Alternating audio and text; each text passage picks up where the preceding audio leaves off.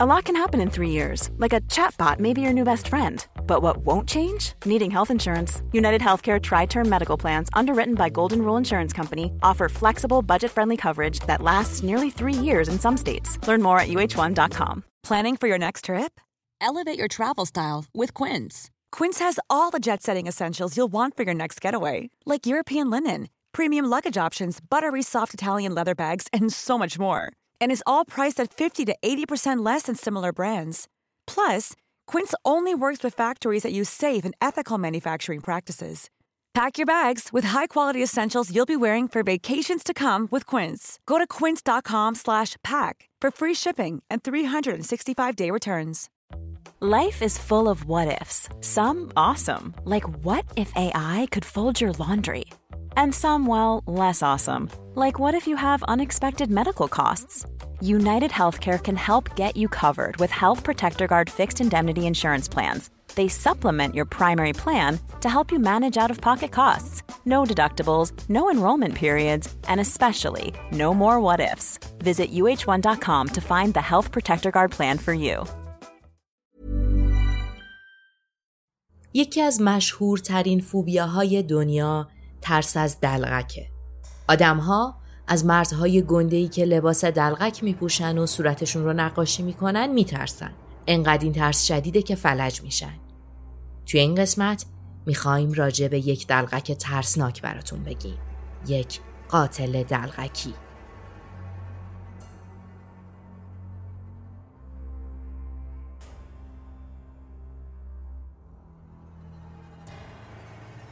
سلام من مرضیم و شما شنونده یک اپیزود دیگه از فیکشن هستی. قراره این بار بریم سراغ جان وین گیسی مردی که هیچ کس باور نمی کرد یکی از مخوفترین قاتلای زنجیره‌ای دنیا باشه. گیسی تو سال 1942 توی شیکاگو به دنیا میاد. توی اون دوران کودکیش خیلی نشونه ای از ظهور یک قاتل سریالی نداشته. یعنی مشکل داشته اما نه اونقدری که فکر می‌کنی. جان با مادر و دوتا خواهرش و پدرش توی خونه زندگی می‌کردن. اون دوتا خواهر داشته که یکیشون دو سال ازش بزرگتر بوده و اون یکی دو سالی ازش کوچیکتر بوده. گیسی با مادر و دو خواهرش خیلی صمیمی بوده اما اصلا رابطه خوبی با پدرش نداشته. هرچند بعدها میگه که پدرش رو دوست داشته و توی رفتارش همین رو نشون می‌داده چون مدام دنبال تایید گرفتن از پدرش بوده. پدر اون یک فرد الکلی بوده که مدام خانوادش رو مورد آزار جسمی قرار می‌داده. پدرشون رو تحقیر می‌کرده و بهش می‌گفته خنگ و احمق. اون رو مدام با خواهراش مقایسه می‌کرده. رابطه پدر و پسر اونقدر بد بوده که از اولین خاطرات جان اینه که وقتی خیلی کوچیک بوده به خاطر اینکه خیلی تصادفی اجزای موتور ماشینی که پدرش داشته منتاج می‌کرده رو به هم ریخته بوده با کمربند چرمی خیلی مفصل کتک می‌خوره. مادرش سعی کرده بود از پسرش در برابر آزار و اذیت پدرش محافظت کنه اما خب این حمایت مادر اوضاع رو بدتر کرده بوده و مدام پدرش به جان می‌گفته که اون یک دختر لوسه و با این کارهایی که تو می‌کنی احتمالا همجنسگرا میشه. با وجود همه این رفتارها جان خیلی تلاش می‌کرده که تایید پدرش رو بگیره اما از نظر پدرش هیچ وقت به اندازه کافی خوب نبوده. تو سال 1949 به پدر جان اطلاع میدن که پسرش با یک پسر دیگه در حال معاشقه با یک دخترن و خب همین موقع هم دستگیر شدن. پدرش به عنوان مجازات با یک وسیله‌ای که سرش تیغ داشته پسرش رو شلاق می‌زنه. تو همون سال یکی از دوستای خانوادگیشون که پیمانکار بوده جان رو توی کامیونش مورد آزار اذیت جنسی قرار می‌داده اما خب جان اصلا جرأت نداشته این رو به خانوادش بگه چون می‌دونسته پدرش اون رو سرزنش می‌کنه و تحقیرهای بیشتری قراره به سمتش بیاد. جان چاق بوده و اصلا ورزش نمی‌کرده. اون یک آرزه قلبی از کودکی داشته که بهش گفته بودن از هر نوع ورزشی توی مدرسه دوری بکنه. وقتی که یازده سالش بوده به خاطر یک اتفاق توی مدرسه سوار تاپ بوده روی زمین میفته و ضربه خیلی بدی به سرش وارد میشه.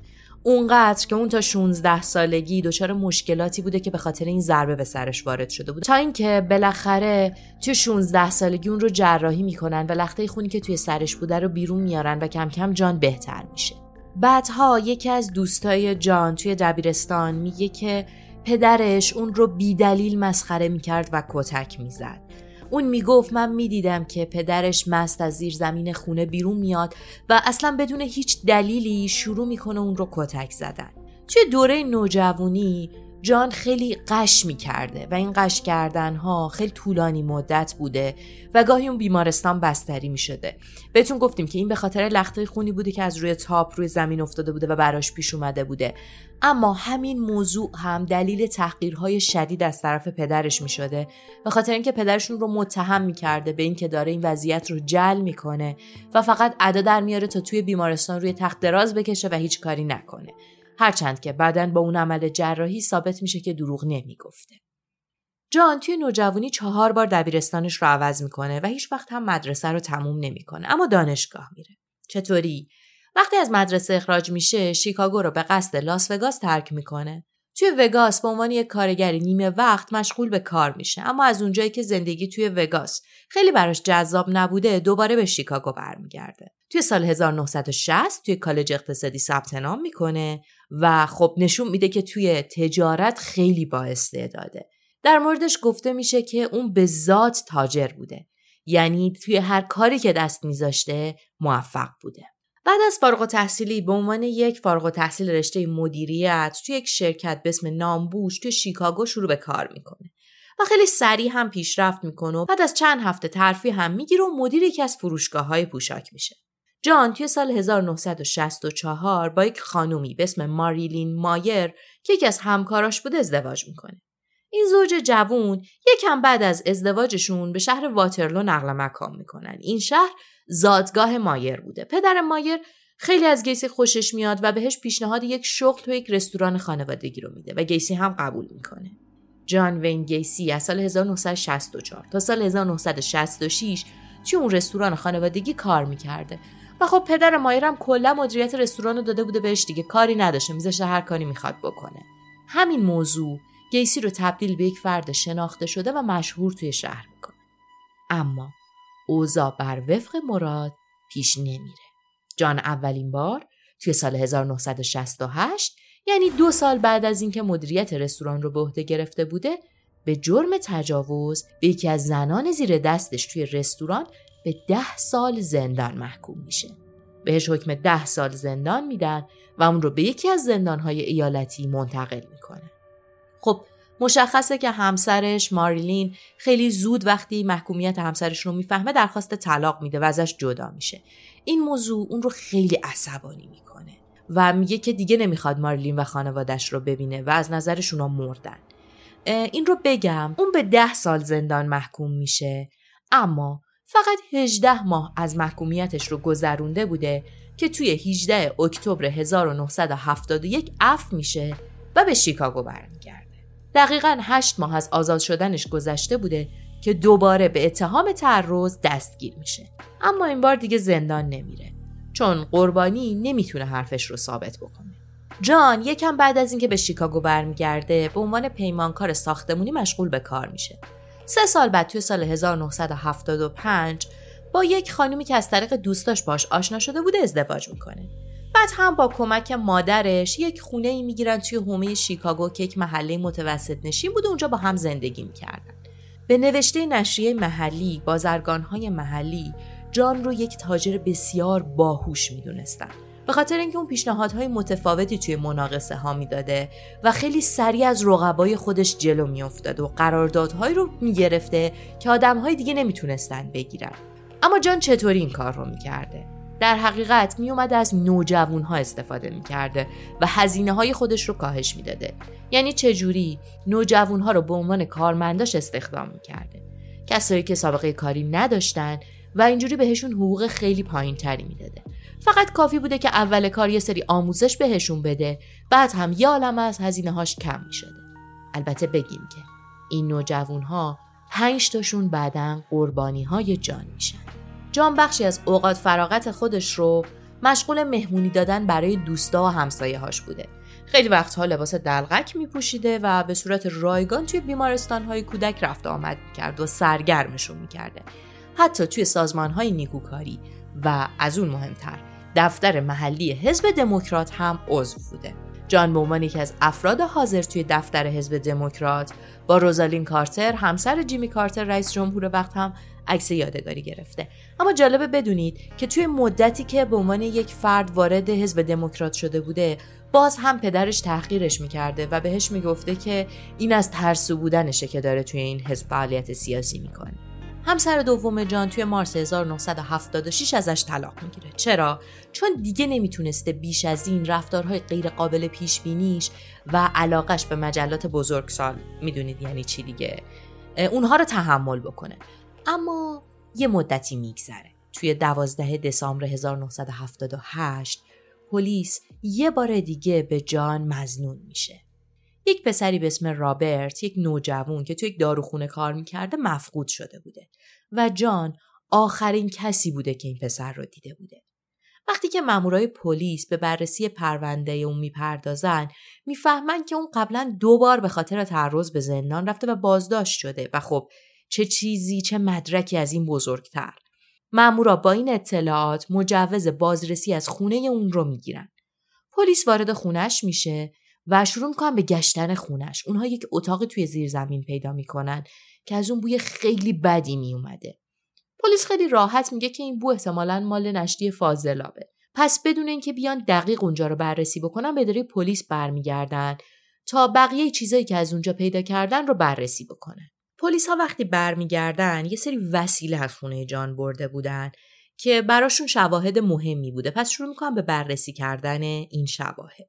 اونها متوجه میشن که این وسیله مربوط به یک نوجوان دیگه است که یک سال قبل مفقود شده.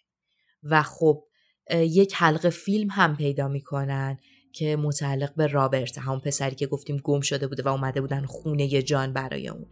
با این اطلاعات مامورای پلیس حالا می‌تونن مجوز بازرسی مجدد و کامل خونه رو بگیرن. توی 22 دسامبر 1978 جان با درک اینکه خب بالاخره قرار همه چیز برملا بشه خودش میره پیش پلیس و اعتراف می‌کنه.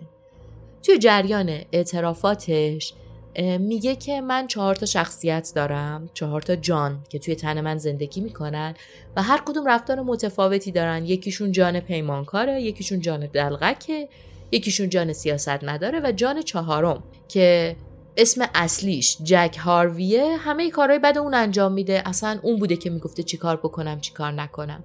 حدس می‌زنن که از همون اول می‌دونسته که با این روش احتمالا می‌تونه از اعدام فرار کنه و حبس ابد رو برای خودش بخره.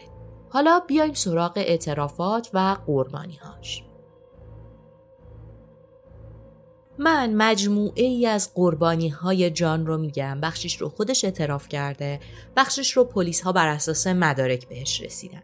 اولین قتل شناخته شده جان توی 3 ژانویه 1972 اون بعد از یک مهمونی خانوادگی توی غروب دو ژانویه تصمیم می‌گیره برای تماشای نمایش از مجسمه های یخی توی ساعت اولیه صبح روز بعدش به یک مرکز تجاری بره. اون یک نوجوان 16 ساله به اسم تیموتی جک مکوی رو از ترمینال اتوبوس گریهاند شیکاگو سوار می‌کنه. این پسر در حال سفر از میشیگان به اوماها و نبراسکا بوده. جان مکوی رو به یک تور گشت و گذار توی شیکاگو می‌بره بعد همون رو می‌بره خونش و بهش میگه که خب می‌تونی شب رو اینجا بمونی من فردا صبح تو رو می‌برم ایستگاه و می‌تونی اونجا بقیه سفرت رو ادامه بدی قبل از شناسایی مگوی رسانه ها از اون به اسم پسر اتوبوس گریهاند اسم می بردن. جان توی ادعاهاش میگه که صبح روز بعد وقتی از خواب بیدار شدم دیدم که مکوی با یک چاقوی بزرگ آشپزخونه جلوی در اتاق خواب من وایستاده. میگه از تخت پریدم پایین مکوی هر دو دستش رو به نشونه تسلیم برد بالا و چاقو به سمت بالا کج شد و وقتی من نزدیکش بودم خیلی تصادفی ساعد من رو زخمی کرد. جان چاقو رو با پیچوندن مچ مکگوی از دستش می‌گیره سرش رو به دیوار اتاق خواب میکوبه. اون رو با لگت به کمد لباس می‌زنه به سمت زمین پرتش می‌کنه به شکمش لگت می‌زنه و بعد هم فریاد می‌زنه که مادر به خطا من تو رو می‌کشم. در حالی که اون رو روی زمین انداخته بوده مدام به سینش ضربه می‌زنه و اون رو می‌کشه. جان توی صحبتاش میگه که وقتی مکوی در حال مرگ بود رفتم و چاقوی آشپزخونه رو شستم. همون موقع متوجه شدم که یک بسته تخم مرغ باز شده یک تخت بیکن تکه A lot can happen in the next three years. Like a chatbot may be your new best friend. But what won't change? Needing health insurance. United Healthcare Tri Term Medical Plans are available for these changing times. Underwritten by Golden Rule Insurance Company, they offer budget friendly, flexible coverage for people who are in between jobs or missed open enrollment. The plans last nearly three years in some states, with access to a nationwide network of doctors and hospitals. So, for whatever tomorrow brings, United Healthcare Tri Term Medical Plans may be for you. Learn more at uh1.com. A lot can happen in the next three years. Like a chatbot may be your new best friend. But what won't change? Needing health insurance. United Healthcare Tri Term Medical Plans are available for these changing times. Underwritten by Golden Rule Insurance Company, they offer budget friendly, flexible coverage for people who are in between jobs or missed open enrollment. The plans last nearly three years in some states, with access to a nationwide network of doctors and hospitals. So, for whatever tomorrow brings, United Healthcare Tri Term Medical Plans may be for you. Learn more at uh1.com. که شده روی میز آشپزخونه است و مکو یک میز دو نفره چیده. اون با چاقو اومده بوده توی اتاق تا جان رو بیدار کنه تا با هم صبحونه بخورن اما دیدن چاقو توی دست مکوی انقدر جان رو ترسونده بوده که متوجه نشده بوده که یک پیام دوستان است و اولین قتل اتفاق افتاده. بعدها جان توی مصاحبهش میگه که بعد از کشتن مکوی کاملا احساس تخلیه داشتم. میگه که نفس نفس زدنها من رو به یک اوج لذت جنسی رسون و این زمان بود که فهمیدم مرگ برای من نهایت هیجانیه که می‌تونم تجربه بکنم. جان توی ادامه صحبتهاش میگه دومین باری که مرتکب قتل شده ژانویه 1974 بوده. این قربانی همچنان ناشناخته باقی مونده و هویتش مشخص نیست. جان میگه اون رو خفه کرده و بعد بدنش رو توی کمد دفن کرده. بعدا میگه که مایعاتی که از دهان و بینیش بیرون میومد فرش من رو لکهدار کرد و بعد از اون بود که فهمیدم باید پارچه ها رو توی دماغ و دهن قربانی ها فرو بکنم تا دیگه این اتفاق برای وسایل خونم نیفته. یکی دیگه از پرونده های قتل قتل جان بوتکوویچه. توی 31 ژانویه 1975 جان بوتکوویچ یک کارمند 18 ساله از لومبارد ناپدید میشه. ماشین بوتکوویچ رو در حالی که پارک شده بوده کاپشن کیف پول و وسایلش و کلیدهاش داخل ماشین بوده پیدا می‌کنه. روز قبل از ناپدید شدن بوتکوویچ اون قرار بوده جان رو ببینه تا راجع به یک حقوق عقب افتاده یک مسئله مالی با هم صحبت بکنن پدر بوتکوویچ یک مهاجر یوگسلاوی بوده. اون با جان تماس می‌گیره و میگه که پسرش یک روز بعد از اینکه تو رو دیده ناپدید شده و خوشحال میشم که بهم کمک بکنی بچم رو پیدا بکنم. اما جان به پدر بوتکوویچ میگه که پسرت فرار کرده. وقتی که پلیس شروع به تحقیق در مورد بوتکوویچ می‌کنه هیچ نتیجه به دست نمیاره و خب این وسط جان هم متهم نبوده به خاطر اینکه اون مدام می‌گفته که این فرار کرده دیگه. اما پدر بوتکوویچ هیچ وقت حرف جان رو قبول نمی‌کنه و توی این سه سالی که پسرش پیدا نشده بوده صد بار با پلیس تماس می‌گیره و از اونها می‌خواد که پسرش رو پیدا بکنن. بعدا جان توی اعترافاتش میگه که اون بوتکوویچ رو در حالی که داشته از ماشینش خارج می‌شده دیده توی خیابون لارنس غربی. صداش می‌کنه براش دست تکون میده میگه بیا توی ماشینم می‌خوایم با هم صحبت بکنیم. بیا بشین قراره که من حقوق موقت رو درست بکنم. با همین روشون رو سوار ماشین می‌کنه و خب آیندهش هم که مشخصه. اون رو می‌کشه. یه جورایی میشه فهمید که اوج فعالیت های جان بین سالهای 1976 تا 1978 بوده. یعنی زمانی که طلاق گرفته بوده تنها زندگی می‌کرده و شروع می‌کنه به سفر کردن. سفرهایی که به اصطلاح برای پیدا کردن پارتنر جنسیه. اون توی این سفرها قربانیهاش رو پیدا می‌کرده اونها رو توی خونه می و خب وضعیت هم که مشخصه باهاشون چیکار می‌کرده. چند تا از همسایه ها میگن که بعد از طلاقش یعنی تو سال 1976 متوجه تغییراتی توی زندگی اون شده بودن. میگن می‌دیدیم که مردهای جوون رو میاره توی خونه یا صدای داد و فریاد میاد یا اینکه مثلا اول صبح بیدار چراغاش روشنه آخر شب خیلی وقتا چراغاش روشن اما ما هیچ وقت شک نمی‌کردیم که اون داره کاری می‌کنه. این در حالیه که جان تو تمام این مدت قربانی ها رو می آورده توی خونه. بهشون تعرض می‌کرده و بعد همونها رو به قتل میرسونده. جان توی صحبتهاش میگه که من قربانی ها رو خیلی از قربانی هایی که می اومدن توی خونه رو به بهونه شعبده بازی می آوردم و بهشون گفتم یک روشی بلدم که با یک تکه دستمال کاغذی می‌تونید دستبند رو باز کنید دسته بستتون رو باز بکنید.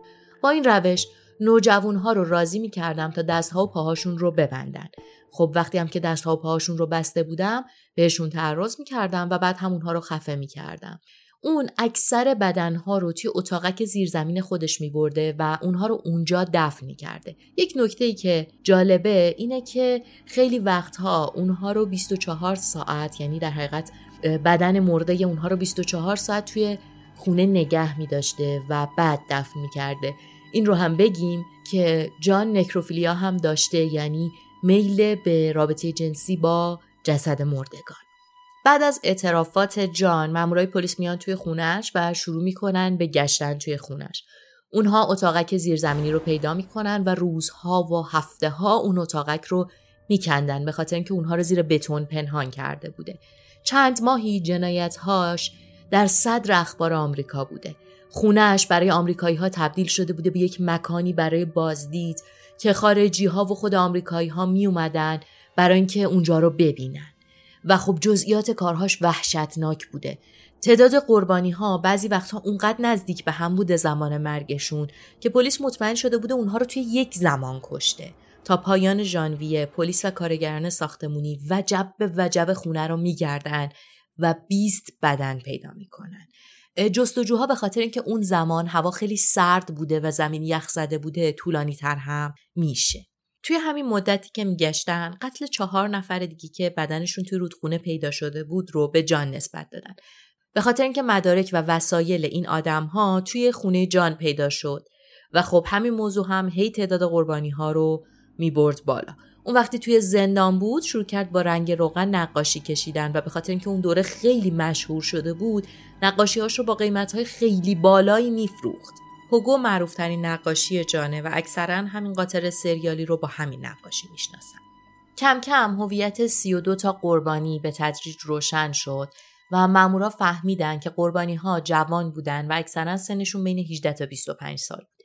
اما این وسط جسد رابرت پیدا نشده بود. رابرت همون آدمیه که جستجو کردن برای پیدا کردنش منجر شده بود به اینکه جان لو بره و بیاد خودش اعتراف بکنه. این بین یه سری اتفاقات عجیب هم میفته مثلا دو نفر میان پیش پلیس میگن که جان سال 1977 اونها رو دزدیده بوده هر دوتاشون رو شکنجه کرده بهشون تعرض کرده شلاقشون زده و می‌خواسته اونها رو بکشه ولی اونها فرار کردن. اما خود این نکته رو بگیم که این ادعا هیچ وقت ثابت نشد و این آدم ها برای قرامت و پول اومده بودن این حرفها رو زده بودن.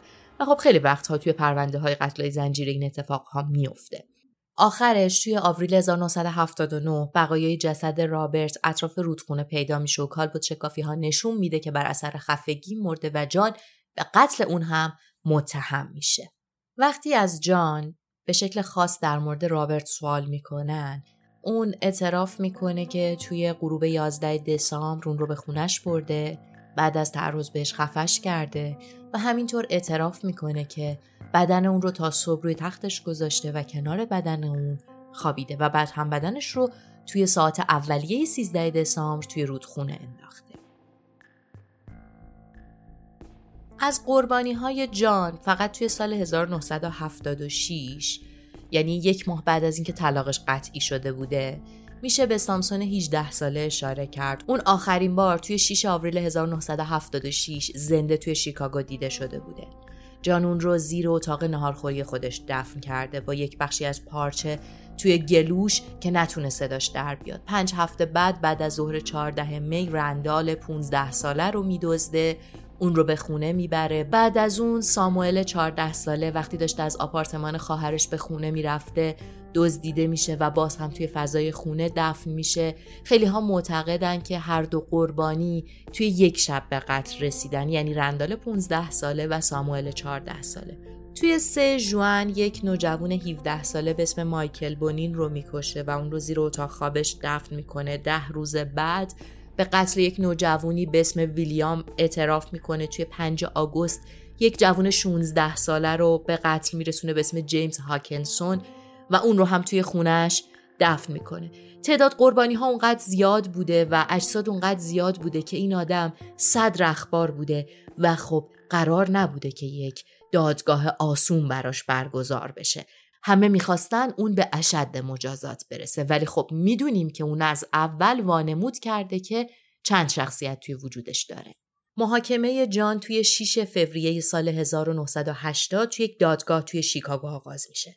و توی پنج هفته محاکمه دادستان و وکیل مدافع بیشتر از 100 تا شاهد رو به دادگاه دعوت می‌کنن تا شهادت بدن. وکیل مدافع جان سعی داشته اثبات کنه موکلش بیمار روانیه و زمان ارتکاب به قتل کنترلی روی رفتارش نداشته. اینطوری می‌تونسته موکلش رو از اعدام فراری بده. وکیل مدافع جان توی این رابطه روانپزشکهایی رو به جایگاه فرا می‌خونه اما دادستان با این دیدگاه که جان بیمار روانی به شدت مخالف بوده و تاکید داشته که اون باید به اشد مجازات برسه. هیئت منصفه هم با نظر دادستان موافق بودند و بعد از دو ساعت جر و بحث سرانجام جان در قتل 33 نفر مجرم شناخته میشه. توی 16 مارس سال 1980 جان به مرگ محکوم میشه. اون به یک مرکز روانی تربیتی فرستاده میشه و چهارده سال رو اونجا زندگی می‌کنه تا اینکه برای اعدامش به یک زندان ایالتی منتقل بشه. در 9 می 1994 جان وین گیسی آخرین غذای خودش رو که یک پرس جوجه سرخ کرده نوشابه که خامه توت فرنگی بوده رو می‌خوره و آخرین مصاحبه تلفنیش رو با یک خبرنگار انجام میده و میره برای اعدام. اون توی مصاحبهش میگه درباره من یازده کتاب نوشته شده. دو فیلم نامه نوشتن یک فیلم و یک نمایش ساختن. پنج ترانه و بیش از 500 مقاله. دیگه چی باید بگم؟ فقط میگم هیچ انگیزه‌ای برای پاسخ دادن به این مزخرفات ندارم. جان در نیمه شب ده می سال 1994 با تزریق سم اعدام میشه. حرف آخرش همین بوده که شما باید باسنم رو ببوسید. اما یک اتفاقی هم توی اعدامش میفته که شاید جالب باشه. قبل از شروع اعدام مواد شیمیایی مورد استفاده برای اجرای اعدام به شکل غیر منتظره جامد میشن و دیگه قابل تزریق به بازوش نبودن. یک پرده توی سالن ها هست که این بالا میره تا ناظرین بتونن مراحل اعدام رو ببینن. این پرده بالا رفته بوده. دوباره پایین میاد سرنگ عوض میشه سم عوض میشه دوباره پرده بالا میره و کل مراحل که بعد چند دقیقه طول میکشیده 18 دقیقه طول می‌کشه. متخصص های پزشکی میگن علت این اتفاق کم تجربه بودن مسئولای زندان بوده و اگر مراحل صحیح پیش می‌رفته نباید این اتفاق میافتاده. یکی از دادستان های دادگاه جان میگه که اون خیلی راحت تر از هر یک از قربانیهاش میمیره. بر اساس گزارش های منتشر شده گزارشی که روانپزشک جان منتشر کرده اون هیچ وقت از جنایات خودش ابراز پشیمونی نکرده. هیچ وقت نگفته پشیمونه که با اون آدم ها اون کار رو کرده. توی ساعت پایانی زندگیش جمعیتی بیشتر از هزار نفر خارج از اون مرکز جمع شده بودن و اکثریت موافق اجرای حکم بودن. اونها تیشرت هایی پوشیده بودن که روش عکس یک دلغک داشته و روش نوشته شده بوده که اشک برای دلغک نیست. سرانجام مرگ جان توی ساعت 12 و 58 دقیقه تایید میشه. صبح روز بعد مغزش رو از بدنش خارج می‌کنه.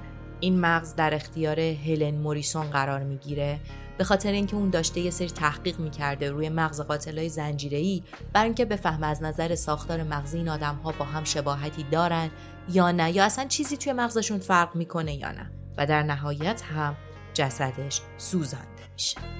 ممنونیم که تا اینجای ویدیو با ما همراه بودید. ما خیلی دوست داریم نظر شما رو در مورد ویدیو هامون بدونیم. پس برای ما کامنت بذارید. ما رو لایک کنید. اون زنگوله کنار ویدیو رو بزنید تا از ویدیوهای جدیدمون با خبر بشین. ما رو subscribe کنید و ما رو به دوستانتون معرفی بکنید. ممنون که با ما همراه